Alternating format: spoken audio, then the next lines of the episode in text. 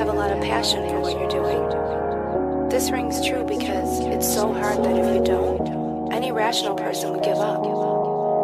It's really hard, and you have to do it over a sustained period of time. So if you don't love it, and if you're not having fun doing it,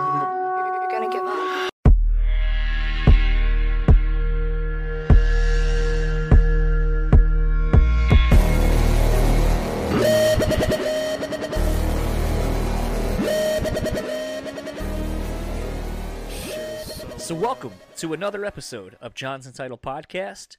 This episode's guest is uh, is a really good one, and it's uh, it's been a long time coming for me to get this person on, and it's none other than Mr. Toby Morrell, Mr. Bad Christian himself, and just uh, just an all around Renaissance man, as it were. And speaking of Renaissance men, I have Mr. Daniel Terry with me. How are you doing today? I'm doing good, man. The uh, the sun's out right now, so you can actually see me. I'm not just like a beard with a microphone attached to it. so that's, that works out. Yeah, uh, I gotta say this. Uh, I think this is a podcast you and I have b- both been looking forward to to doing, to getting out.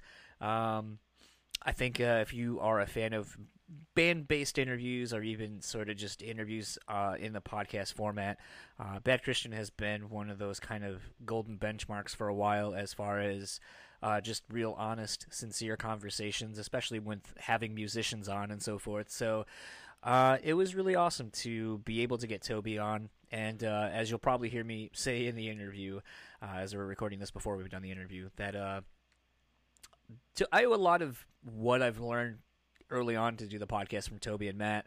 Um, I had the Bad Christian podcast uh, do a live podcast here in my house. You can go back through the archives and, and find uh, the one live from Grand Rapids that was uh, here in my basement. And uh, you know, just kind of seeing the, the the bare bones approach to the setup and just how easy it was, and you know, it was one of those things where I, I kind of realized how that I could do this. And uh, Toby even helped me out when I started doing more Skype based interviews. Uh, I didn't know what kind of software to use, and, and I will admit this now. If you go back and listen to some of the first few interviews I did, um, literally, I took my wife's iPad and I would Skype somebody, and I would put this the microphone to the iPad on the other end of the microphone I had. So it, it was almost like we were sharing one microphone, and that is literally how. And I recorded into GarageBand. And that is literally how I did my podcasts. Oh wow. Uh, I don't know if people can tell. uh, usually, the common sentiment was that uh, they could not tell, uh, and that it, they were very shocked once I told them how ghetto, ghettoly I rigged my MacGyver setup for for a podcast. Hey, you know what? You got to do what you got to do, especially in those early days. I mean, I had no idea what the hell I was doing. You know, just even probably even a year ago. You know, the fact that I'm like even smart enough to get on Skype and talk to you, you know, like multiple times a week. It's like, you know, like I'm I'm totally shooting in the dark here. Um, I just happen to be lucky enough to have a guy for that. You know, that's that's been my uh, been my only claim to fame. But uh, even in the early days, I remember us trying to figure out. Uh, I think the hard part was phone conversations. We weren't smart enough to know how to do like we didn't we didn't know that you could just call people on Skype. We thought we thought that you had to like you know so for a phone so we like we installed I remember I spent I spent at least like 4 or 5 hours at Joe's house and we ran phone lines down into the studio and and everything and we we have that really nice setup. And it's funny now because we we've only ever used that like once or twice. Right. and any other time we're like it makes so much more sense just to use Skype. But uh know we are proud of that setup because it sounds really good. But it's just it's so antiquated and it doesn't matter you know? And it's that kind of foresight you know? You need somebody like a toby to help you out on stuff like that you know?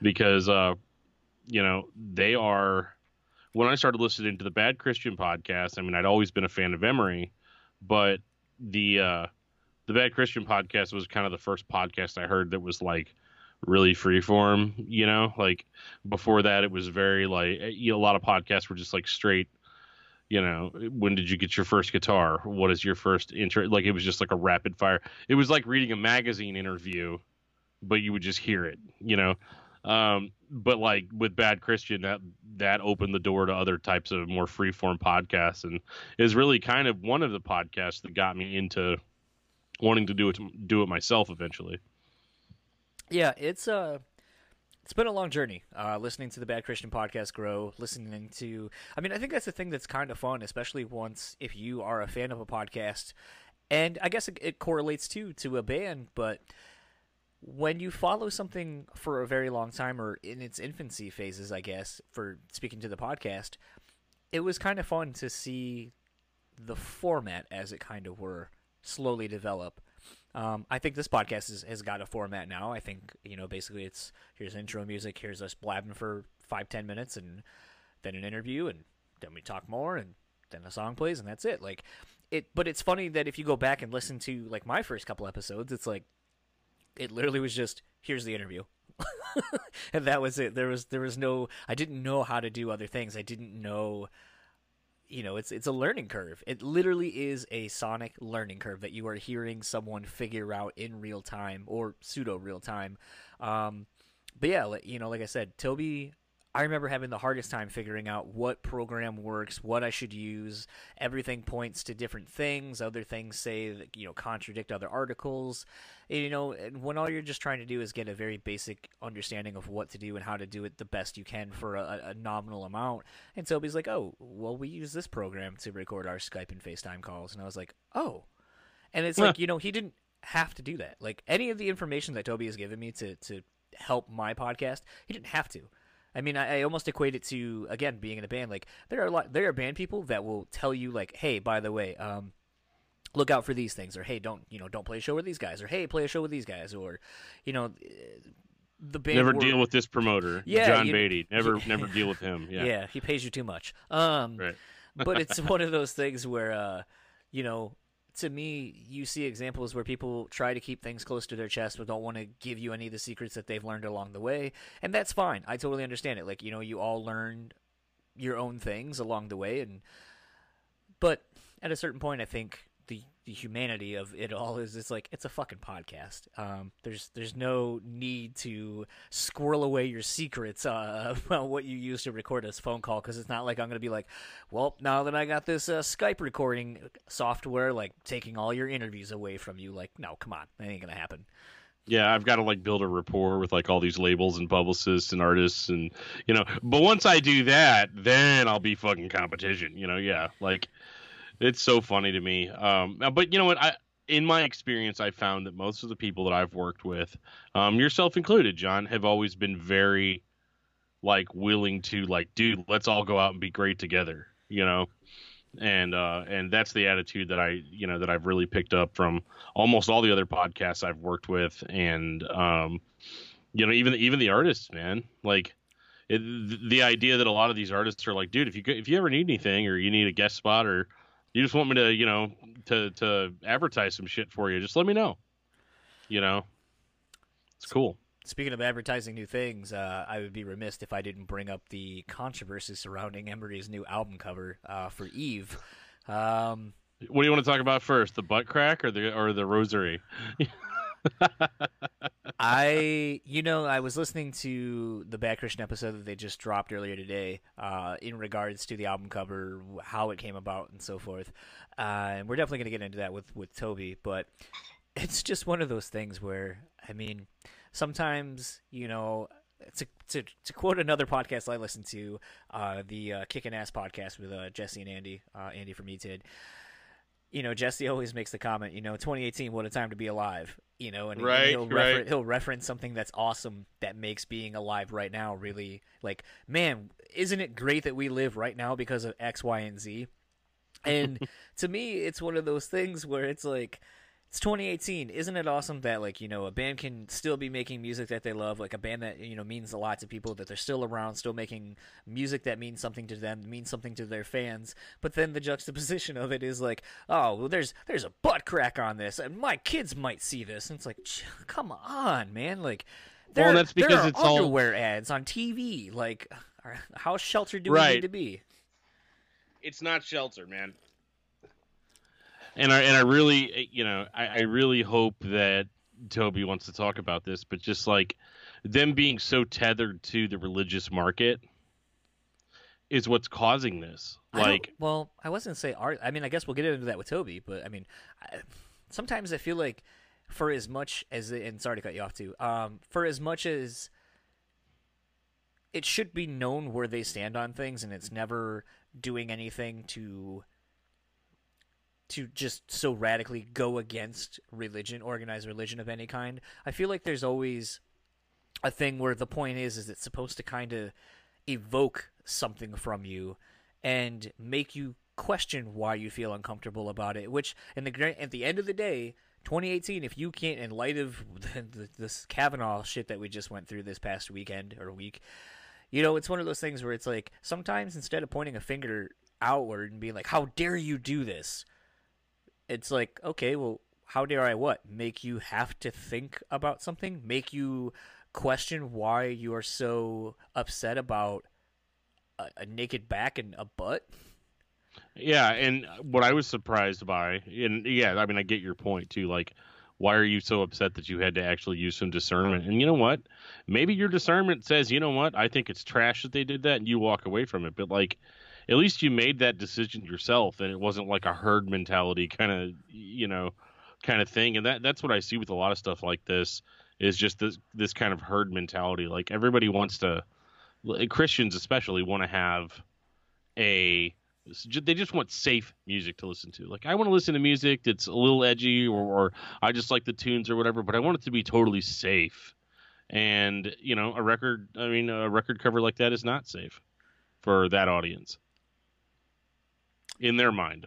I think it's I think it's highly like I think it's a very religious album album cover to be honest. I like just looking at it, like the symbolism is like so uh, it's not on the nose, it's not cheesy, but it's just like it represents exactly what the album is. Yeah. Hey, we have an album, it's called Eve and Eve's on it. Well, who was not, you know, clothed in the garden. Like I mean it's all there like st- like theologically it's it's on brand. like, yeah. And that, that that's the thing that I'm having trouble understanding why people are are I guess I'm not surprised by it, but like I don't know, just having it's weird. We'll we'll, we'll get into it with him, but yeah, like um, well, go ahead.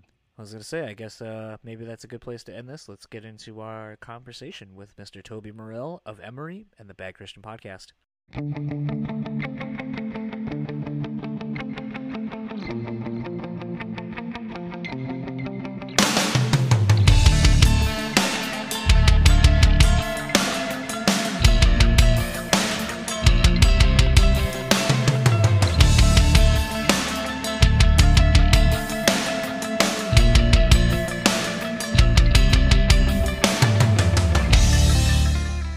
Have the pleasure this evening of talking with Mr. Toby Morrell, who is one third of the Bad Christian podcast, 100% of the Unstoppable Badass podcast, and vocalist for Emery, for Matt and Toby.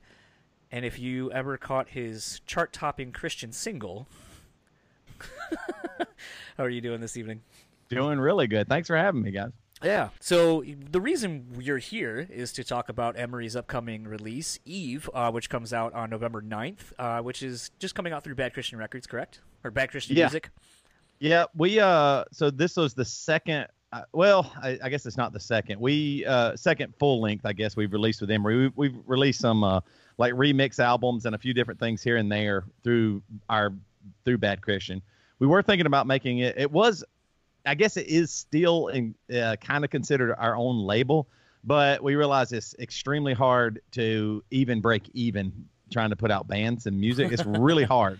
Like uh, it, it, like we tried to give really good deals to bands, and then we we end up with tons of merch sitting in our garage and not uh, uh like a lot of records and CDs and stuff like that. It's just hard to do that. So if you have a huge roster, I can see you know you can take some hits here and there, but like us we kind of just have to put out bands that we call them like legacy bands, like bands that have been around for a while.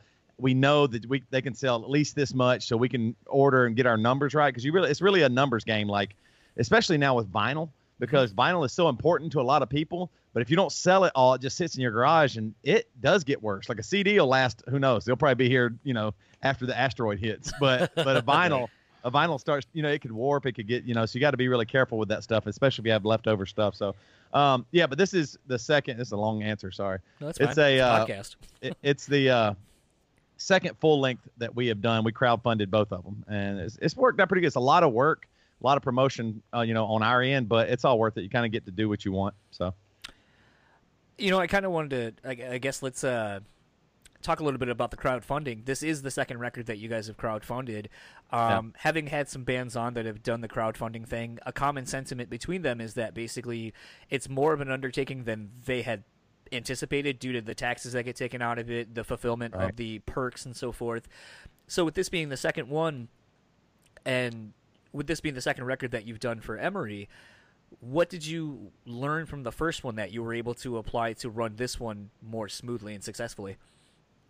Um, that's a good question. I won't say we uh, we learned that it's really hard and there's no way around it. So I will say that like like and, and it is really expensive. It's funny like uh, both both of our crowd funds got over a hundred thousand dollars. Like we asked for fifty thousand dollars to make a record, and uh, we both got over a hundred thousand dollars, which is awesome. Like uh, this last one maybe hit 120. I'm not sure. It's around that, and that sounds so so great. And you know, from the outside looking in, I can see the person going, "Man, man, y'all made a lot of money." You know, it's only this much to make a record, and th- you know, you can even make a record in your basement, or whatever. But I mean, it is unlimited cost constantly. Like w- we do all the flying from to to uh, uh, to the where we're going to record. We hire everybody. We do all that. Like just today, we just bought eighteen hundred dollars worth of uh, cardboard boxes, uh, vinyl boxes to ship the vinyl. Just the boxes alone were eighteen hundred dollars just to ship. You know, when when to do some of the fulfillment. So the fulfillment really gets you. One, I guess one of the things we learned from the first one was to minimize our fulfillment packages because it gets too crazy. Like the more crazy you get, then you got this weird thing. You know, th- there's this weird heavy pin that adds, you know, uh, a weird dimension to a box, so that you can't do it, or you can't do it in a bag. You have to do it in a box, or whatever it might be. so you have to kind of take in consideration like what you're shipping to people because it can get really crazy. Like it really can. And I, you want to do great packages and you want to do fun stuff for people, but it can get so overwhelming the overhead with that because you. I mean, the the boxes alone, like I just said, we just spent eighteen hundred dollars just on the cardboard boxes for the vinyl. That's not including the shipping that we'll have to pay uh, to ship those things. What else goes in there? The weights are always different, and then the real one that really gets you. Um, the biggest lesson is anybody outside of America, golly, it costs a lot of money to ship. Good Yep. lord! And as soon as it leaves America, you have no idea if it's ever going to get there or not. Like if like you just hope. You know, there's tons of times. I'd probably say once or twice a month we get like a email from like uh, you know England or uh, uh, Australia or something like that, and they go, uh, "I ordered something uh, about six months ago and never got it." We're like, "We sent it." I'm sorry, And man. it- Yeah. there's nothing we can do. And sometimes we'll take the hit and reship it, but sometimes I mean it's like thirty five dollars sometimes to ship. It's like holy crap! If you had ten of those, that's a, really expensive to send. You know, a, a CD. You mean stamps.com doesn't uh doesn't help with that? Dude, Do don't what? talk Stamps.com we use stamps.com actually. It does help does it? Uh, w- w- well, the w- reason it helps us a lot is because we do everything. Like uh, right now, my wife and I actually handle all our shipping, and uh, it's worked out because we can do everything from our house and then just drop it off. So it really is pretty helpful in that way. Like we just we do all the uh, weight, uh, stamps, everything from there, and then do it and then just drop it off instead of having to wait to, through a line. Because the first time that we did it, we didn't use stamps.com, and Matt and Reva stayed at the uh, post office literally like hours just going Oh. through each package, each package. Oh, that was a nightmare for sure. I've only had to ship out vinyl on occasion, and I I've been burned when I thought it was going to cost something, and then I look at them like, I need to fill out a customs Yeah. form for this, uh, and I don't know how to actually write this address and uh, whatever this like. I think I sent one to like Russia, and I was like, I think that's how you write an address in Russian.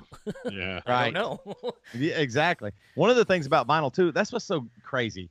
I've been a proponent of vinyl for a long time because I'm like, okay, you get something where the artwork's bigger, it, it the whole piece of you know the instrument that you're using to play your music with is really cool. I love the sound of vinyl, but now have after having shipped it now for the like the last year or so, ah, golly, it makes me not like it as much. It re- you know I don't mind ordering a vinyl. I love getting a vinyl in the mail. Yeah. Do not want to ship them hardly anymore because it's just so much you have to think about and do. That that's what and as you guys know, I mean, every vinyl company's like backed up for months. Oh, yeah. So you Yeah. like you have to take that like we're trying to get our record done just so we can make it on the vinyl deadline. You know what I mean? Like if we don't make if we don't get the record done by this week, then the vinyl might not even make it by the time we need to do our fulfillment. It really sucks.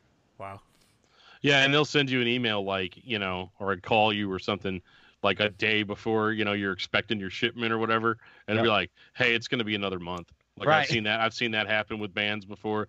And Right. then you got to and then you got to get online and do all this damage control and Exactly. you know it's it's a nightmare. But I mean it's worth it. I think like because me being a big vinyl guy, it's like I need like when I get that stuff in the mail, you like I'm a little worried. You know, like how long has this been outside on my front porch? How long is it? You know, Right. all that stuff. And I mean I've got vinyl before that's warped. You know, like yeah. whether it was just in a hot mail truck or if it was, you know, so that packaging can't be cheap. I mean, I know for a while I was selling it to people with pizza box. Like I'd go to a pizza place and be like, "Hey, can I get like a couple of extra large pizza boxes from you?"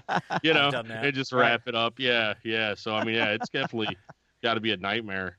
Yeah. Uh, It is worth it though. You're right. Like I, I wouldn't trade it. I, I love vinyl, and I, I'm glad it's really made this strong comeback. I just hope more vinyl companies start happening because I don't think it's going away, and it's you know it's Have it's, it's a you- great way. Have you looked into Third Man Records down there?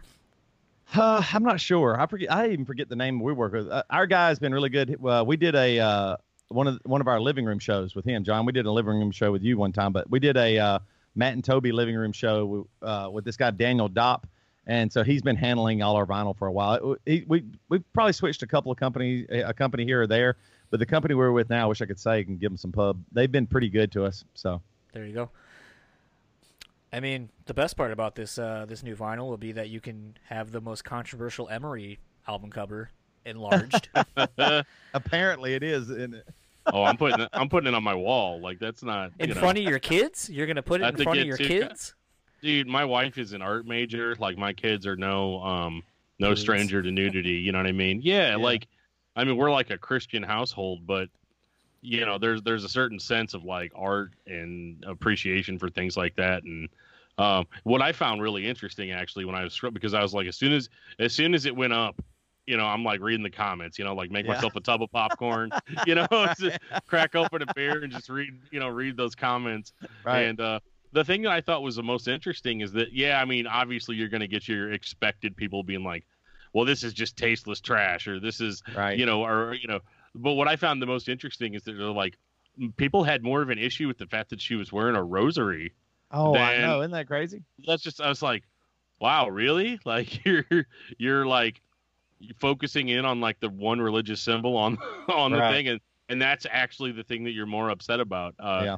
I found that, uh, I just found that wild. Like, It- just, It, it was funny. We, we we talked about it. we we actually talked about this on our recent episode of a, a Bad Christian podcast. But um, it, it's funny because I saw I, I called Matt today. I have been more affected by the comments this time than I thought I would be, which is funny because I'm usually, uh, you know, I, I usually just go hard ass and like you know screw you. You you know you think I'm stupid. Well, you're stupid or something like that. But I'm I guess I'm getting old. guess I'm getting old and I don't do that as much. I still mess with people a little bit. I'll do a joke here and there. But it's funny because I'm not mad at people because I understand where they came from because that's where I came from. Like I came from very strict, very conservative Christian family. Like my, I'm sure, like my my family thinks I'm really lost. Like I know they they. I mean they don't talk about it to me. It just they just go well. It doesn't even matter, I guess. But like they must think I I don't even know what they think about this record. But I mean it's funny because this is the first time where I realized maybe like I've heard you know like Sam Harris or maybe some you know prevalent a Richard Dawkins or some prevalent atheists say you know well the reason why Christianity is bad is because it's held back a lot of progress and this is the first time I was like oh I'm really I really do understand that like we are in 2018 where we are literally trying to be creative and we're, we're working to a world where maybe all of us will be able to pursue art and creativity and and uh, our passions and it, it boils down to somebody saying that a like a somebody's butt crack could cause them to go to eternal damnation and i'm like it's it's crazy because you're right like what the thought here is can you not look at the human body as art? And if you can't that isn't about the art. That is 100% that means the art totally did its job. It shook you so badly that you you can't do anything. Like it, it, messed with you so much. Like that, that, isn't that what art's supposed to do? Move you so strongly? Like it did that. This this record cover which is uh, you know for the people out there hadn't heard it or seen it it's it's a lady facing away from the camera she is naked but it's done very tastefully we didn't even do the art we knew we had no idea it was even going to be like that we we got a uh, an artist to do it for us and um it's crazy because we never expected there to even be nudity. I didn't like when we were talking to him. He's an awesome photographer, um, Chris McConnelly, I think is his name. I'll look it up here in a second. I'm terrible with names in memory. Sorry. Um, I don't even know the, the name of the guy that did our re- our record. And uh, I do, I do. But um, so he, we never even thought to tell him no nudity because we just figured nobody's gonna do that. And then he did it, and we were, I was like, whoa, this is crazy. Not once did I think, oh, I'm gonna masturbate this. That wasn't my thought. You know what I mean? That that never crossed my mind. My mind was, whoa, what is this thing? What is this picture here saying to me? Like, what what is this? Like, I mean, I, I had to think about it, and I was like, that's really awesome. You know, a, a lot of our artwork on the other Emery records, I think, has been really cool. And you go, oh, that's neat. That's awesome. But this one, this artwork, you have to wrestle with it, or you have to not even look at it. That's that's pretty amazing. Like, you don't get that a lot with album artwork anymore. You know what I mean? Like it, sometimes there's been a, a, you know some album artwork that has spoken to me or it meant something or that's what I think of. You know when I when I think of an album maybe. But this one I was like it is going to cause you to have a reaction no matter what. So at least that means something. At least that means the art was worth it. You know what I mean? Instead it should have just been a you know a silver CD. and who cares about the art? Either you care about having art on a CD or uh, an album or you know record, or you don't. So I think that's what's kind of cool about this. But it is sh- it it really does bum me out. I guess the reason I've been feeling so emotional about it is it just feels like are I mean, are we so uh, quick to just shut everything down that there, that you can't have mo- movement, that you can't have progress, like that you can't like move on and go, okay, yeah, there was this time where the you know we dehumanized people or it was this and this, but now we're moving on to where yeah, art can be the human body. It can be all these things. I don't know. So it just kind of made me feel like, man, where a lot of the things I were t- like, I still believe in Jesus. I'm still a Christian. That's not going anywhere. But Christianity, uh, as the religion, is really feels like, man, it is holding people back. Like it's going to force its opinion down your throat, as opposed to just listen for a minute. Just just take a moment and say, why in the world would Emery do this? Not immediately. I mean, I, I got a personal message today. I got a DM. I've been getting several, but to just today, those demon messages. Goes, uh, it, the, I, the guy, I guess he was from another country. It was a very strange name. I couldn't even like it was a different language. Um, but he said, "Please reconsider your art. Uh, many men will stumble, and you're going to cause them to do this. Please, please, let hear me." Just and I was like, "Who are these guys that you know that uh, it, it, that would?" masturbate so quickly or, or lust so quickly at this. I mean, especially when you can. I mean, easily at any moment, if that's what you're going to do, at least go get something better than that. Right. You know, right. You, you, can go to any. How many websites are there? If you have to have lust and masturbate and think sexual thoughts about, well, at least go to a place where it's a. You know, you get your preferences met.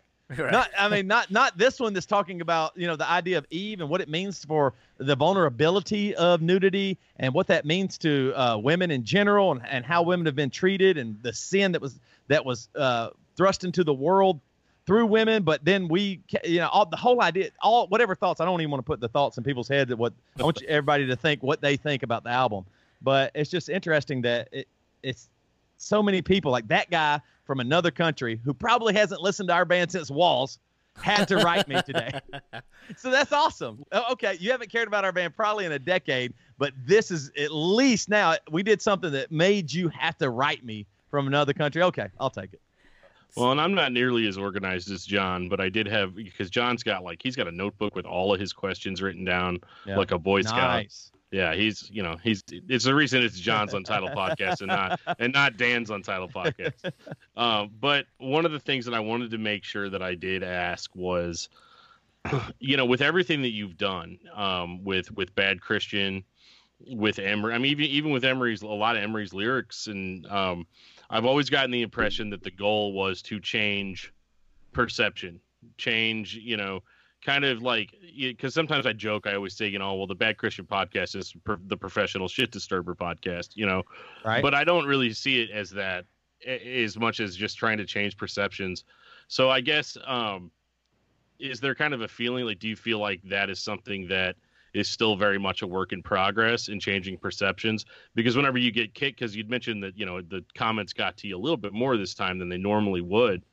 Um, do you think that you know that do you feel like it's been successful changing perceptions, I guess, or you sometimes worry that like, oh man, it doesn't matter what I say, it doesn't matter how hard we try, there's still going to always be these people out there. Yeah. Uh, they're going to push, are going to push back. I think what I'm learning, uh, I guess I'll answer that question two uh, two ways. Uh, one, one thing I'm learning is that I always thought in terms of where who's on your side. Uh, maybe that's just because I grew up in the South, and maybe that's. Just, but I, I think in terms like that. Okay, well these people, we are in a group, or this is my tribe, or whatever it might be. You hear that that word thrown around a lot as well. Oh, this is my tribe, this is my crew, this is my group, or whatever. Um, I don't very recently even i've just been thinking that that's not as true as you think like it is whatever you, you might agree on something but there's definitely several things that you will disagree with no matter what whoever it is and wherever you are and there's some beauty in that really. Uh, and i'm glad it, it is a little scary because it's easier and it's maybe the lazier way but it's definitely easier to go oh this is my crew. These are my people. We think the same so that's my team. But when even your team you can't totally like like I was, I was looking thinking about it today just with this album artwork. I think if you asked every single member of emery uh really like they might not give you the truth they give me the truth. I was thinking if i asked every single person in emery uh they they each would have a different answer about our artwork and they, it might even be similar in lots of ways but there would be some differences that might would be surprising which i think is pretty cool um and then the other thing too is i think not so much. I don't think if we've changed people, but I will say that I think that we gave people a voice that there is something maybe different. Like it's not, it isn't just those red and blue states or Christian, non-Christian, or th- there's so much more uh, complexity to this life, and and uh, I think we've been diminishing it way too long. Like I don't think I can necessarily change anybody's mind, but what I can do is go as far as I can go and that opens up a little bit of breathing room for them to go well i won't go that far but i, I kind of can go here you know I, that's one of the things about the bad christian podcast that i think's been cool we the number one comment we've always got is i don't agree with everything they say but and I, I i know when somebody's saying that they have to do that disclaimer because some of the stuff we say is messed up it's fucked up it's not good but uh but uh that that does mean hey they're kind of with us and they're glad maybe we're around because if i can go as you know if i'm a christian and I can go as far as I possibly can with cussing or all. Uh, I just I hate even using just the cussing one, but just with things in general that have seemed to be uh, on the edge or the fringe of Christianity. If you can just keep pushing those boundaries, that will allow somebody that would never even get close to those boundaries a little bit of space to go. Well, I do think this might be okay, or maybe I can sit with this person and and talk for a little bit. Maybe I don't have to just immediately go pick it or be angry. Like that that's the thing, uh, you know, and that's not necessarily me changing them, but it's actually just giving them a little bit of space to go, okay, well I can think about that. And and when I when we do that, that's that's exactly the best thing. I, I, am so happy that is the case because a lot of people look at our podcast, oh, that's just guys that you know they they're like uh, Christian Howard Stern, they cuss and make sex jokes and dick and fart jokes and all this stuff. And I'm like, no, it is so much more complex than that. I know what I'm doing. I it, it, it was a risk for us to start cussing on our podcast. As stupid as that sounds, that was a risk because we're in the Christian charts. We're, our name is Bad Christian. We, in fact, are Christians. And for us to cuss wasn't the way to make money. If we wanted to make money, we could have gone way harder right, been way more hidden, and it would have worked because churches would have started giving us money. We, I mean, it's not like the churches ever, uh, in general, ever run out of money people are willing to do. I mean, we don't. Most people run away from us. They don't want it. The the big time Christian world doesn't even want to touch us. Um, we we're we're more of a niche than anything else. But we decided, hey, we'll we'll take a risk here. We'll be as open and transparent, honestly, as we can, so that uh, maybe somebody else could be. Because that's that's the biggest thing about Christian. It's the biggest thing about even about our album artwork. Are we really saying like when the guy that wrote me or whatever? Are are we saying that uh, Christian guys just cannot control themselves. Like, don't hmm. Emery, please don't put a picture of a naked woman on the cover because Christian men cannot have any control and they will masturbate or rape or what are you actually saying? Because that's the implication there. No atheist wrote me going, man, I'm really struggling with this. This go, okay, it's the album. Cool, move on. Well, it's weird. I mean? It's weird to me that men didn't masturbate or rape or anything like that before this album cover was released. that's that's you know what I mean. So I mean, right. it, you know, like what what percentage of men like is, and they're gonna say you know young men or teenage boys, you know, and I can tell you that if in absence of anything else, if you have decided to masturbate, a bowl of fruit's going to work just as good for you as uh, An apple uh, pie. as a as a nudie mag or a, Yeah. or an, or an apple pie. there you go. yeah, and also clothes don't stop you from lusting. Right. I mean, they don't. That has never worked in the history of the world. Anyway, I- also I sound like I'm. I, I get excited when I talk, so I'm not mad at these folks. Like I said, I was there very recently, very recently, to where there was there was thought. Matt and I were talking today.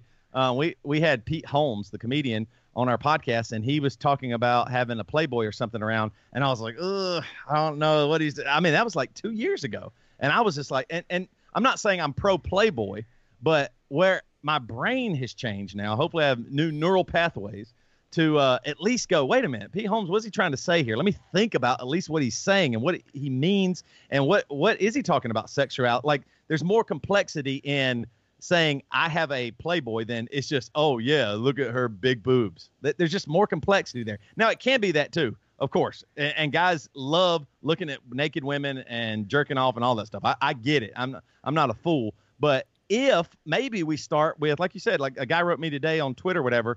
Um, you were saying uh, how you- how you might have nudity up on a wall in front of your kids. What better way to show people, hey, a body isn't just for sex or just for lusting. It actually is beautiful and meaningful and powerful, and there's something artistic about it. And oh yeah, our God made it. Like let, let's start there instead of don't look at it, don't look at it, don't look at it because you cannot help yourself.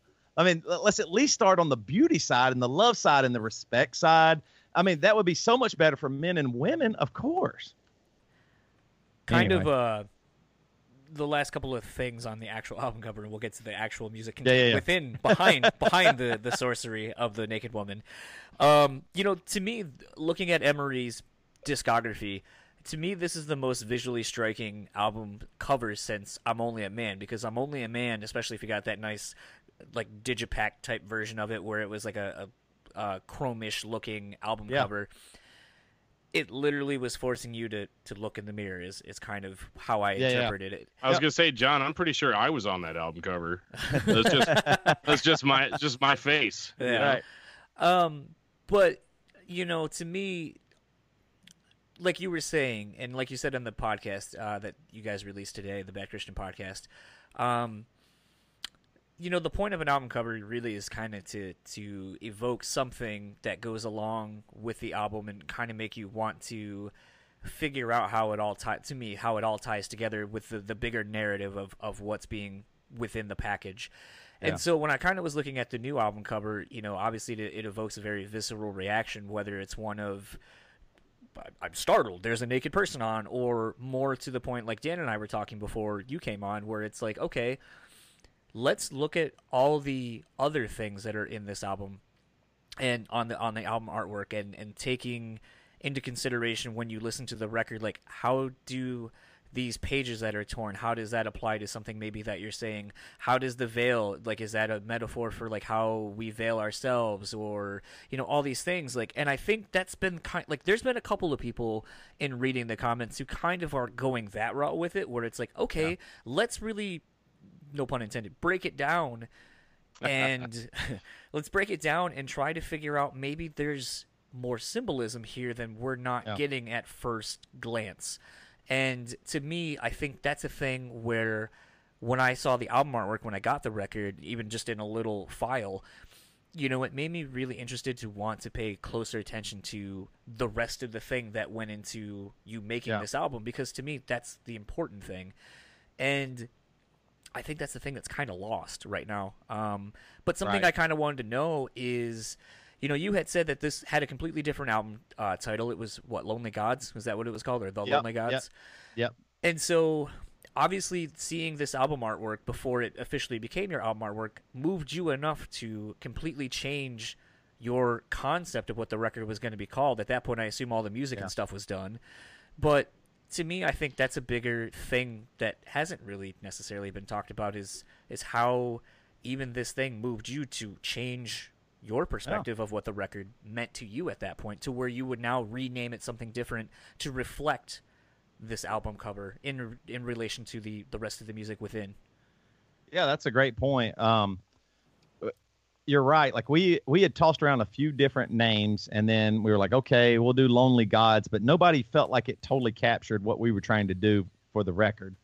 And then uh, when this artwork came along, it just felt so vulnerable, and it was so current too. Like the idea of a of, of a person with no clothes is, especially a female uh, at this day and age. I mean, it's always been this way, but now it's such a poignant uh, topic, and it's it's in in our culture right now. Almost couldn't have a bigger subject than how are we treating people. You know what I mean? Like that. That it, maybe I'm, I feel like we've had these thoughts and maybe even discussions for years, decades, centuries. But this is a time where people really do want real change. And so when I saw the the photograph, and uh, I do have the guy's name that did it. I, I actually ended up finding him. I just I was I typed in something. Maybe I typed in lonely gods, or I typed in something like about loneliness, or I forget what it was. But uh, Christopher McKinney, and you can find him online. He's an awesome photographer. Um, he had a, he had several different pictures, and that and what was really funny. The first picture that I loved of his was just a suitcase with like a balloon hanging, and then there was a balloon with a noose around it. And it just felt so empty and uh, so uh, it spoke so much, but there wasn't much there. I mean, just a balloon with a noose. I was like, man, what does that even mean? It had me thinking, and then so that's why we had him uh, do it. But when I saw that, I was like, man, so much of my faith is built upon this woman and her sin, but it's my sin. And what does that mean? And like, what what does it mean to literally like? Uh, if, if you notice, especially in the comments, people go, eh, they they were naked and they were ashamed. People really put emphasis on that shame part. And how dark is that, man? Shame's like maybe one of the heaviest, worst things on earth. Like, I mean, it destroys you. It gets you when when you are, uh, you know, you know, a victim, and then you you have to live in shame as well or when you screw up and then you have shame and you just can't shake it it felt so strong and it really did feel vulnerable. It feels like you are naked like it something could get you from any direction and you have no protection and you're just in the middle of nowhere. And the and the deep woods have always been like uh really inspiring to me or scary or uh, so filled with imagination you know, or it fills me with imagination of what is in you know in those woods and, and where is it taking you? And, and it's like uh, kind of a, a, a, destination that you can go to in there that you don't even know. Like it's still untraveled um, where you're headed. So all of that did kind of shake me a little bit. And uh, my initial thoughts were too was like, oh man, I just don't even know if I want to deal with them with people's you know comments. I don't even know. But man, if, like I said before, if if art really does matter, then it has to matter. And so it's worth a few people saying, you know, talking shit online, which is so hilarious. Like that you would be, you know, like you're really taking a stand by going to a band's Instagram and posting, "I don't like this." well, you know I mean, mean like, how often yeah. they go to you know to all the other like? There's a lot better places to stop sex problems in the world than Emery's Instagram. Just in case, I, I would I'd go there last. You know what I mean? You might could go to well, you know sex you trafficking. You know, uh, uh, you could go to you know the dark web and, and send a mean email there first, right? Something. Yeah, and I mean, I think you know there is a certain sense of God. Am I ready to really? Am I ready to fight this battle? You know, right. over right. this. But it's also one of those. I mean, your album cover could have been a picture of you guys hanging out with Jesus, right? and people would have still talked shit on it. Now it's now it's too religious. You know, you guys are coming across way too heavy-handed on this, or you know, yeah. you can take it. You can take it in any any direction you really want to. Um, but I mean, uh, one thing I was surprised by too is there is there is still a lot of positive. Oh, um, I know. Way more know. positive than negative for sure. Absolutely, you know. But um, you know, and as I, far I was I, I was going to say this one last thing too. Sorry. Um, it's it. I do want to make clear. Like there was a guy that wrote us today and said, "Listen, I have such a bad uh, porn problem that it almost ruined my marriage, and my wife and I have been working forever, going through therapy and and all kinds of stuff.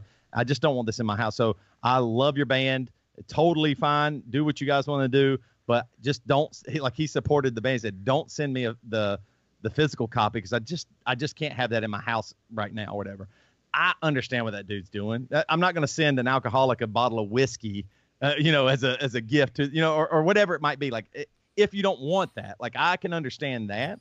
Uh, and we said, hey, we can send you just the hard copy CD. You don't have to have the artwork. No problem. I mean, the only thing that's even possibly risque is the very, very front cover of the album. Nothing else that contains anything but just nature and trees and and stuff and the lyrics. So, uh, so I understand where that guy's coming from, and I appreciated his uh, explaining and say, hey, listen, I understand this, this, and this, but here's where I'm at. Yeah, of course. I don't, I don't want to impose myself on on you. That that's totally fine. As a result, have you guys, or were, was there even a debate of having a quote unquote censored version of the record album? We've tossed around the idea of also sending a uh, sleeve or something. or or a sticker that says "Safe for Christians" that you can stick on there, or an Emery sticker like the the uh, the warning sticker, you know, uh, you know, something like that that says Emery. We might end up doing that, and uh, just because people might think it's funny too. So you can stick a sticker over that part and Make it a, make it a tell them bikini. yeah. That's hilarious. Yeah, we should do different colors and yeah. Let your kids play with it. Right. I mean, that's a, isn't that funny though? Like my daughters play with naked Barbies constantly. My son's always around those. Don't think a thing about it. And at some point, like, are we going to say, "Hey, now you have to really think about it"? And I just, I just want to be careful with that. Now, concerning the actual music on the record,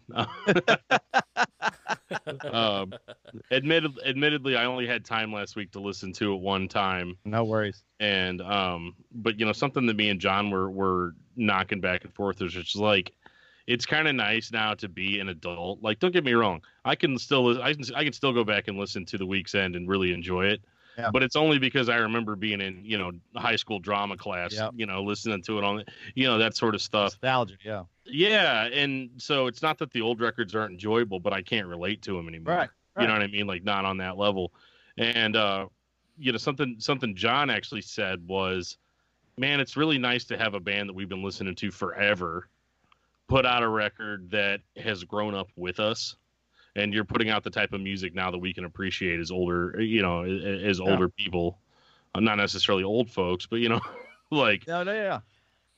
No, I Uh, yeah, I, I appreciate that for sure. Like that that is like maybe one of the best compliments that we get is people are excited about the new record and it's because they can listen to it. I, I agree. Like I just I never understood bands that put out like the same record every single time. I, I mean, it can work for bands, but I like there's a part of me like my favorite band Weezer or one of my favorite bands. I would love for them to put out another Pinkerton, but even when they do or come close like this last record, it's not the same because you're right. That nostalgia, that that's who I was at that time, and Yeah. so it's not who I am now. So I'm reaching to a memory instead of the band, and so it's really nice. Like when when guys like you and folks say, "Yeah, this is I grew up with this, and it the music's grown up with me too." That that's a huge compliment. Yeah, I think this is uh perhaps the the most grown up Emery record. Like it, gone is kind of the youthful aggression that's not necessarily misplaced, but it's misguided. Yeah, And to me, I feel like when I listen to the record, it's it just. I don't know. I mean, I just turned 34. I'm married. I have been married for a few years. Like some of my friends are getting ready to have kids. It's like this sounds like someone at my point in life or people around our age at our you know, this is the life they go through.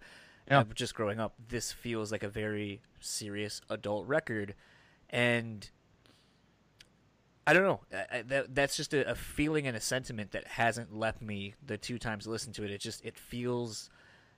It feels age appropriate, I guess is, is the best term I can come up with for Yeah. it, which is weird, but No, I think that's great.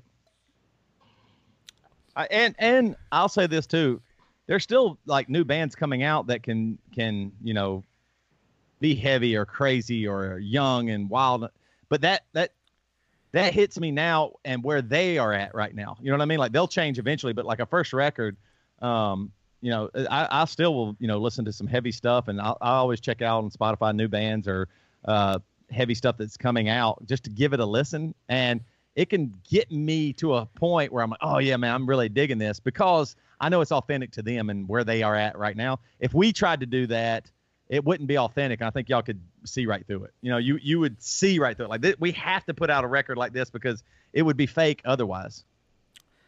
kind of wanted to talk a little bit about the recording process. You know, Yeah. working with uh, Chris, who Mhm.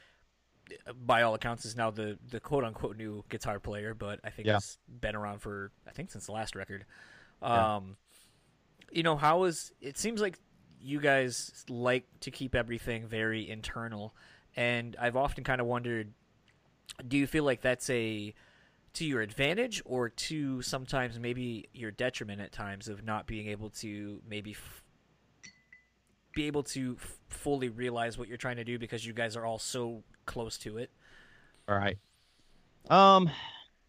Yes. To all that. I think. Uh. I think over. Overall, because we've been a band for so long, um, we do know what we want. But I do think sometimes it is like this. This record took a long time to get done because it. We were just kind of rolling it over in our head, but. Um. And then also it took us a long time because uh, we're older and we do have kids and, and we're trying to figure out when we can record and when we can fly here and when we can do this stuff. But adding Chris kind of gave us that outside. I mean, Chris did a lot of the guitar work on the record. Mhm. Um, and that's, and he had input where we were like, Hey, should we do this? And he'd go, no, I think it's fine this way. Whereas before it'd be, I'd be like, ah, and I'd wrestle with it and I go, you know, and I wouldn't feel maybe as confident in it. But when you have somebody like Chris that's come in, um, it says, I mean, he's been in, you know, bands and we've known him forever. When he comes in and says, "Hey, this is this could be cool for this part," his identity isn't wrapped up as much in Emery, Mhm. so he can just make a cool guitar part, and then we can go yes or no, and he, he's okay with it. You know what I mean? Like with us, it's like I'm writing this lyric, and uh, you know it, it means everything, and I want it, and oh, you don't like it? Well, I, it took me five days to write this one line. It, it means so, and it's me that wrote it. It's about Toby, and, and you know, so it is nice. I think getting a little bit of that, even with just one member, saying, "Hey, well, look, what if y'all do this?" and his ego isn't wrapped up in it as much, or identity isn't wrapped up in as much. It's really nice. And then, um, and then we've worked a couple times, you know, with a few other people that have stretched us too, like Aaron Sprinkle or um, Bo Burchell, who does the um, the mixing. Um, Troy Glessner did the mastering on this record. Those, those folks give us some good input too from the outside, so that really helps. and that maturity, you know, when we're talking about how oh, grew up with us, grew up with us. Yeah. that is meant in every sense of the word.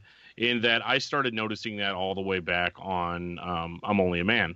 You know, that was the first one that, uh, you know, that one that one really grabbed me because I, you know, obviously I loved the first two records when I was in high school because how could you not? I mean, you know, like Yeah. it's pretty much a it's pretty much a play, you know.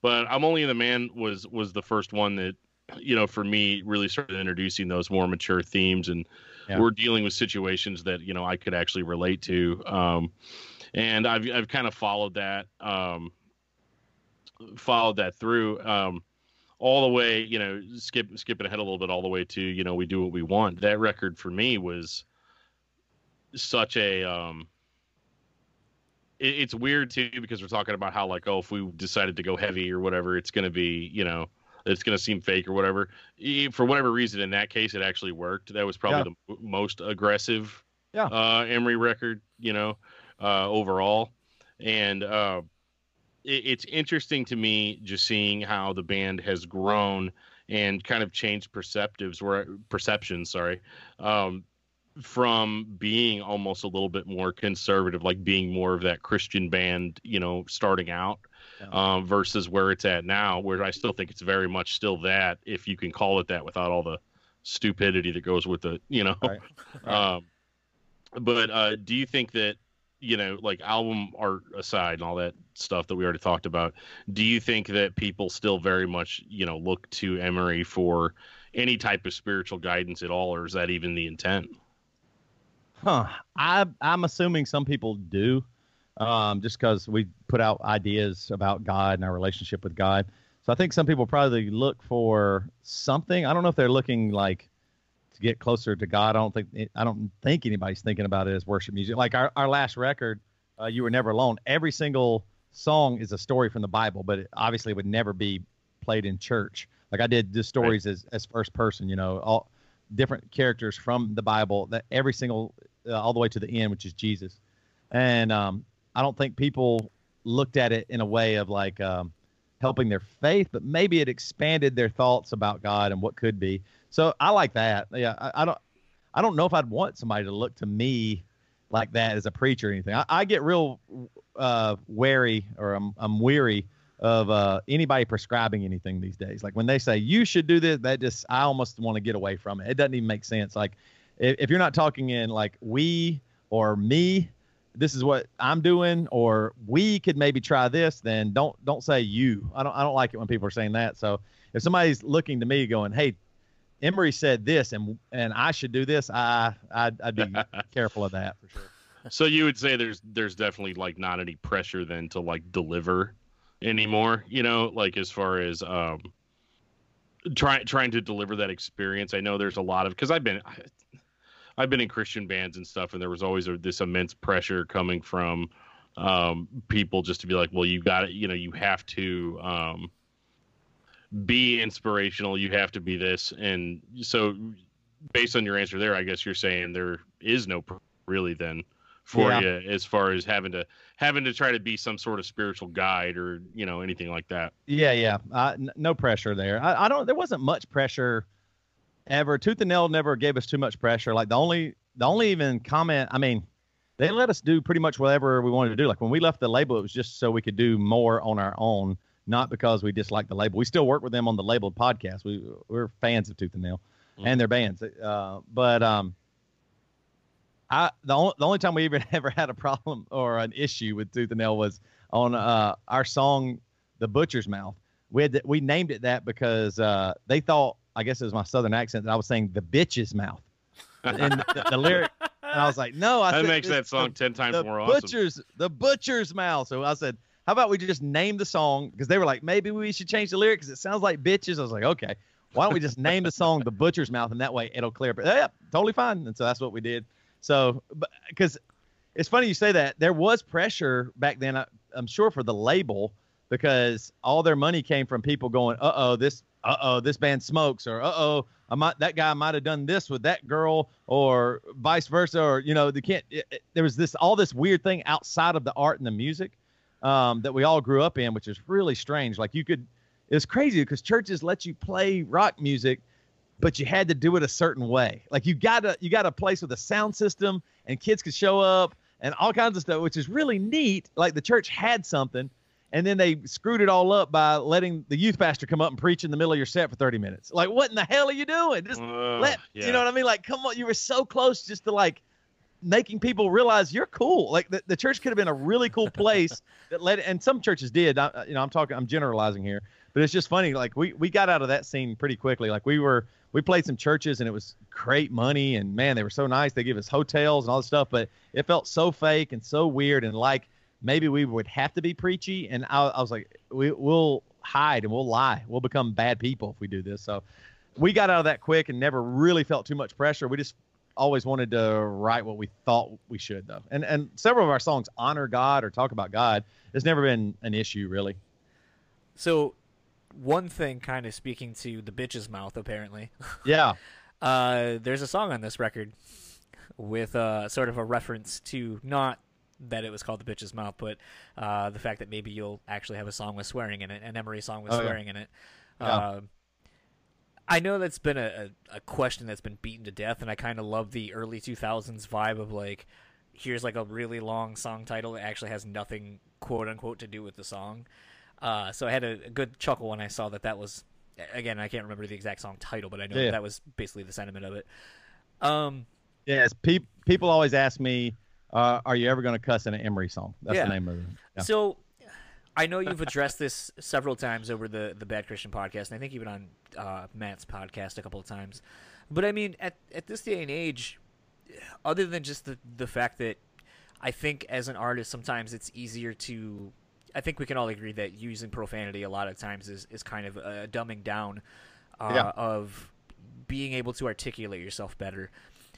That being said, at at this point, with the podcast being what it is and, and being so brutally honest about things and including the swearing and everything, excuse me.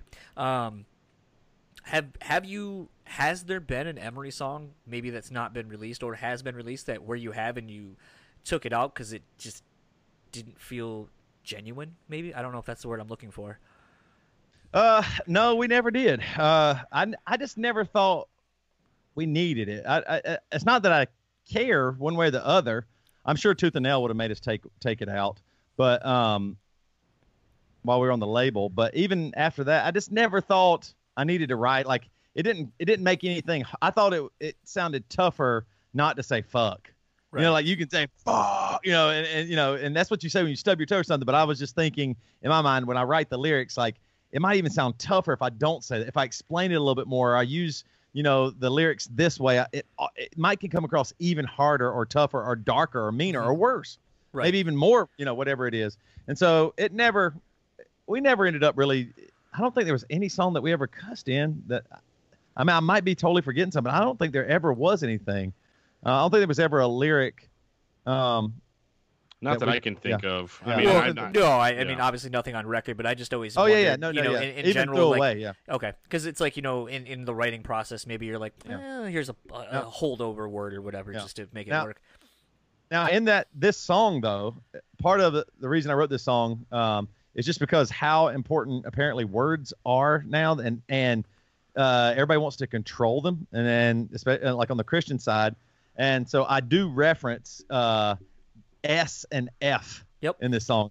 So uh, so I'm implying the word shit and fuck, but I don't say it like a, a good Christian would say. You know, you can go "F- f that. That's totally okay. Fuck that. You're going to hell. So if you just say the first letter, totally totally fine. If you say the whole word, but everybody knows what you mean. And then the end of the song is kind of just the the global idea of if you control people's words and thoughts, then it then you actually are are controlling them. And uh, that that's kind of where I think we're trying to hit. Like it, like especially I see it with comedy and with art, with movies, the way people are trying to control words as if they are like it, words break bones now, not just sticks and stones. Words break bones, and that's a really dangerous precedent we live in. Like, I I'd way rather the worst person in the world say be able to say the worst thing in the world, so I know what they're saying. I oh I get to see it. I'm going this way. We're living I'm not in you know world. you know, you know I, I don't I don't want a hidden alt right guy. I want a guy that's saying that stuff. So I go, no, I know that guy's the bad guy. I know that you know what I mean. I don't I don't want somebody that hates not being able to say it out loud because I want to know what they're saying. And that's how you get real change, I think. Like if, if you actually let people say what they really think, you might can get to them and say, wait a minute, uh, this is, you know, don't you're thinking this way, but what about this? You can present ideas, but if we shut everybody down, especially like in the comedy or art world, really dangerous because you're not going to get to see ideas and people will still have those ideas. You don't shut down ideas, you just shut down the amount you hear them, which is really dangerous. That's how really bad things happen. When you don't know who you're dealing with because everything's hidden, you're in real trouble. Speaking of uh, kind of not knowing what you're getting per se, or knowing what you're getting, uh, something that I thought has been a lot of fun since uh, the last album that you guys have been doing, or Matt more so, has been literally kind of going through the albums and kind of showing the songs in rough idea form, showing it in early demo stages, and kind of as the idea evolves to what you eventually hear, you know, 45 minutes to an hour later.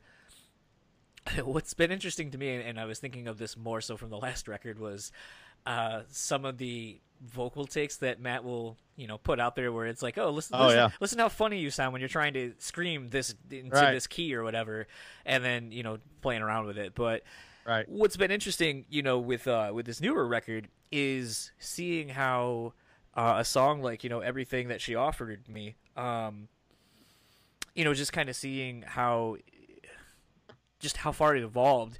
And so something, you know, between doing it on the last record and doing it on this one that I kind of wondered is is it is it kind of uh is it interesting to see people's reactions to being able to see, you know, the the making of the sausage and you know, has anyone even offered you like, "Oh, I, well, I think if you would have done this here or maybe this vocal idea like when you had Yeah. the demo and then you're like, "Huh, that's a that's a pretty good idea." I mean, I know that you're kind of doing that with the vocal the vocal Right. challenge before anyone actually hears, you know, what you guys ended up doing on it, but Right. it's it's one of those that I mean, people are so incredibly smart and, and talented, and, and I think just you know a quick search on YouTube or anything like that or Reddit, you know, you can find a, a wealth of talent and knowledge. So Yeah. I, I feel like when you guys do things like that, that just opens the doors for more creativity maybe on your parts where maybe you're like huh that's a good idea maybe i'll i mean you can't take it because i mean technically i'm stealing someone's idea but Right. um, where maybe it, it inspires you to you know something further down the line like i've wondered if as a result of doing that and kind of being so transparent and even the writing process of your your music if it's even inspired more music as a result of it as a result of the feedback you've gotten Um, I don't know. I, I mean, I'm sure probably at least subconsciously, yes. Um, I think that it is nice. I, I think one thing that motivates us too is that our the Emery fans do want to hear new music. That they do like what we're doing. Like like you guys said, like that we have changed, but but you guys have changed too.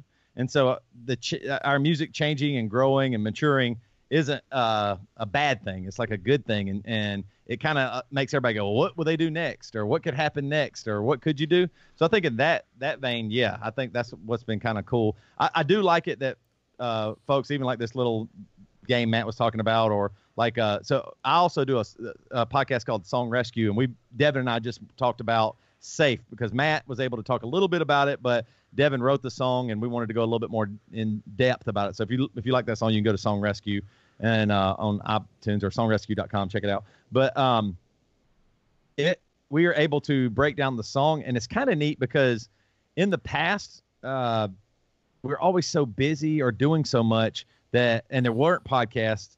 So the podcast actually makes me sit down with Devin, and he explains his lyrics more deeply to me or he explains, you know, a lot of things to me a little bit more deeply. And so that's what's kind of neat. Like I'm getting to hear from also from the artist a little bit more than I have on other Emery. Like I didn't talk to them about my, my lyrics for, uh, you know, ponytail parades or studying politics. I never talked to Matt or Devin really about that.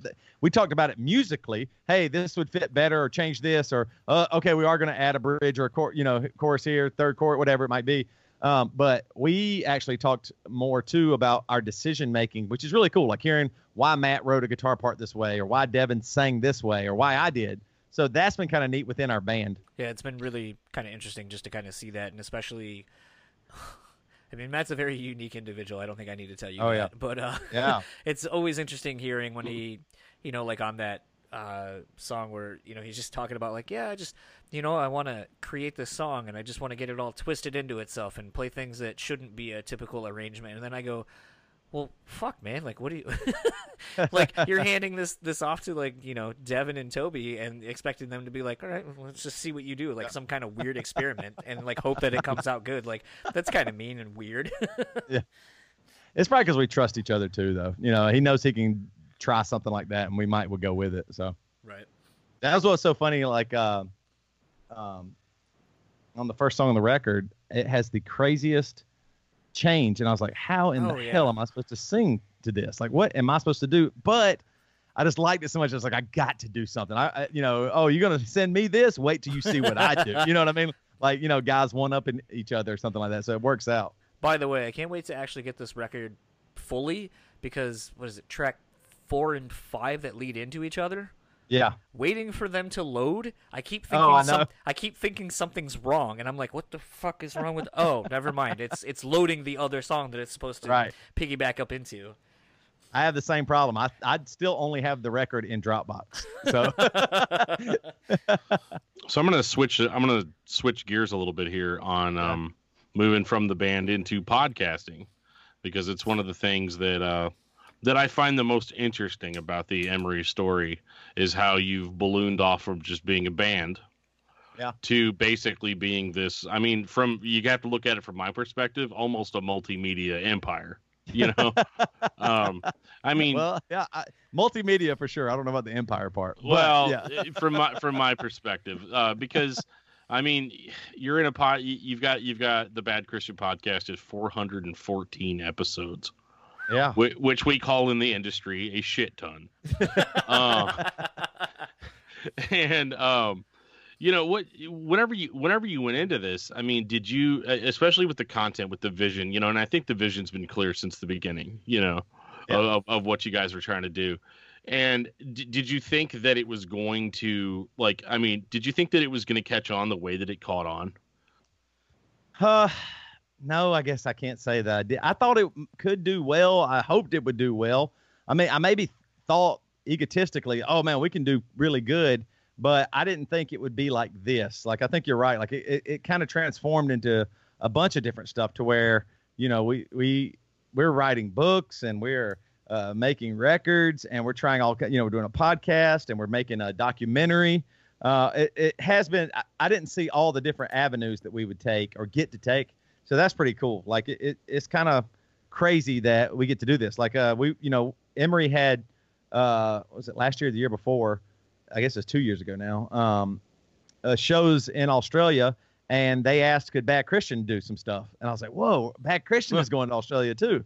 And so, you know, I was like, that's really crazy. Like, it it isn't only just the band anymore. Like, Bad Christian in some ways has surpassed Emery. Like with you know some of the influence that we've had in certain circles and stuff. So that's been kind of neat to see. I didn't I didn't think it would turn out this way. Like like you said, it is multimedia for sure. Yeah.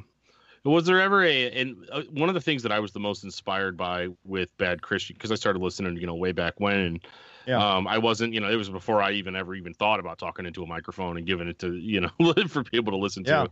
And um, one of the things that attracted me to it was was the free form nature of it, you know, because um, I feel like you know, podcast, e- even though podcasts are huge now, it wasn't that long ago whenever they were basically in their infancy as far right. as yeah. because now they're they're people's talk radio, but they get to control it, you know. Right. And um you know, and so a lot of a lot of music podcasts because that's what I started with mainly was music podcasts. Yeah. And Bad Christian kind of had that because it had the Emery angle. And, right.